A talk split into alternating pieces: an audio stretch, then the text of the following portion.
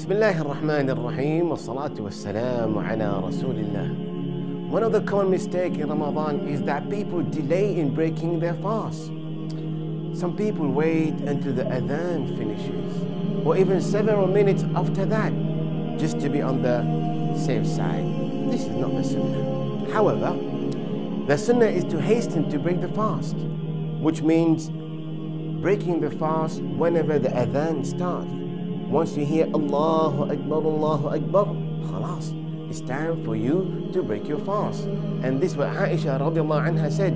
This is what the Prophet Muhammad sallallahu alayhi wasallam used to do. That's reported in Sahih Muslim. The Prophet Muhammad sallallahu alayhi wasallam said, the people will continue to do well so long as they hasten to break the fast. That's reported in Bukhari and Muslim. So my brothers and sisters out there, determine to the best of your ability, the accuracy of your clock, calendar, try to hear the adhan, etc. And then have tawakkul upon Allah Azza wa Jal and break your fast exactly on time.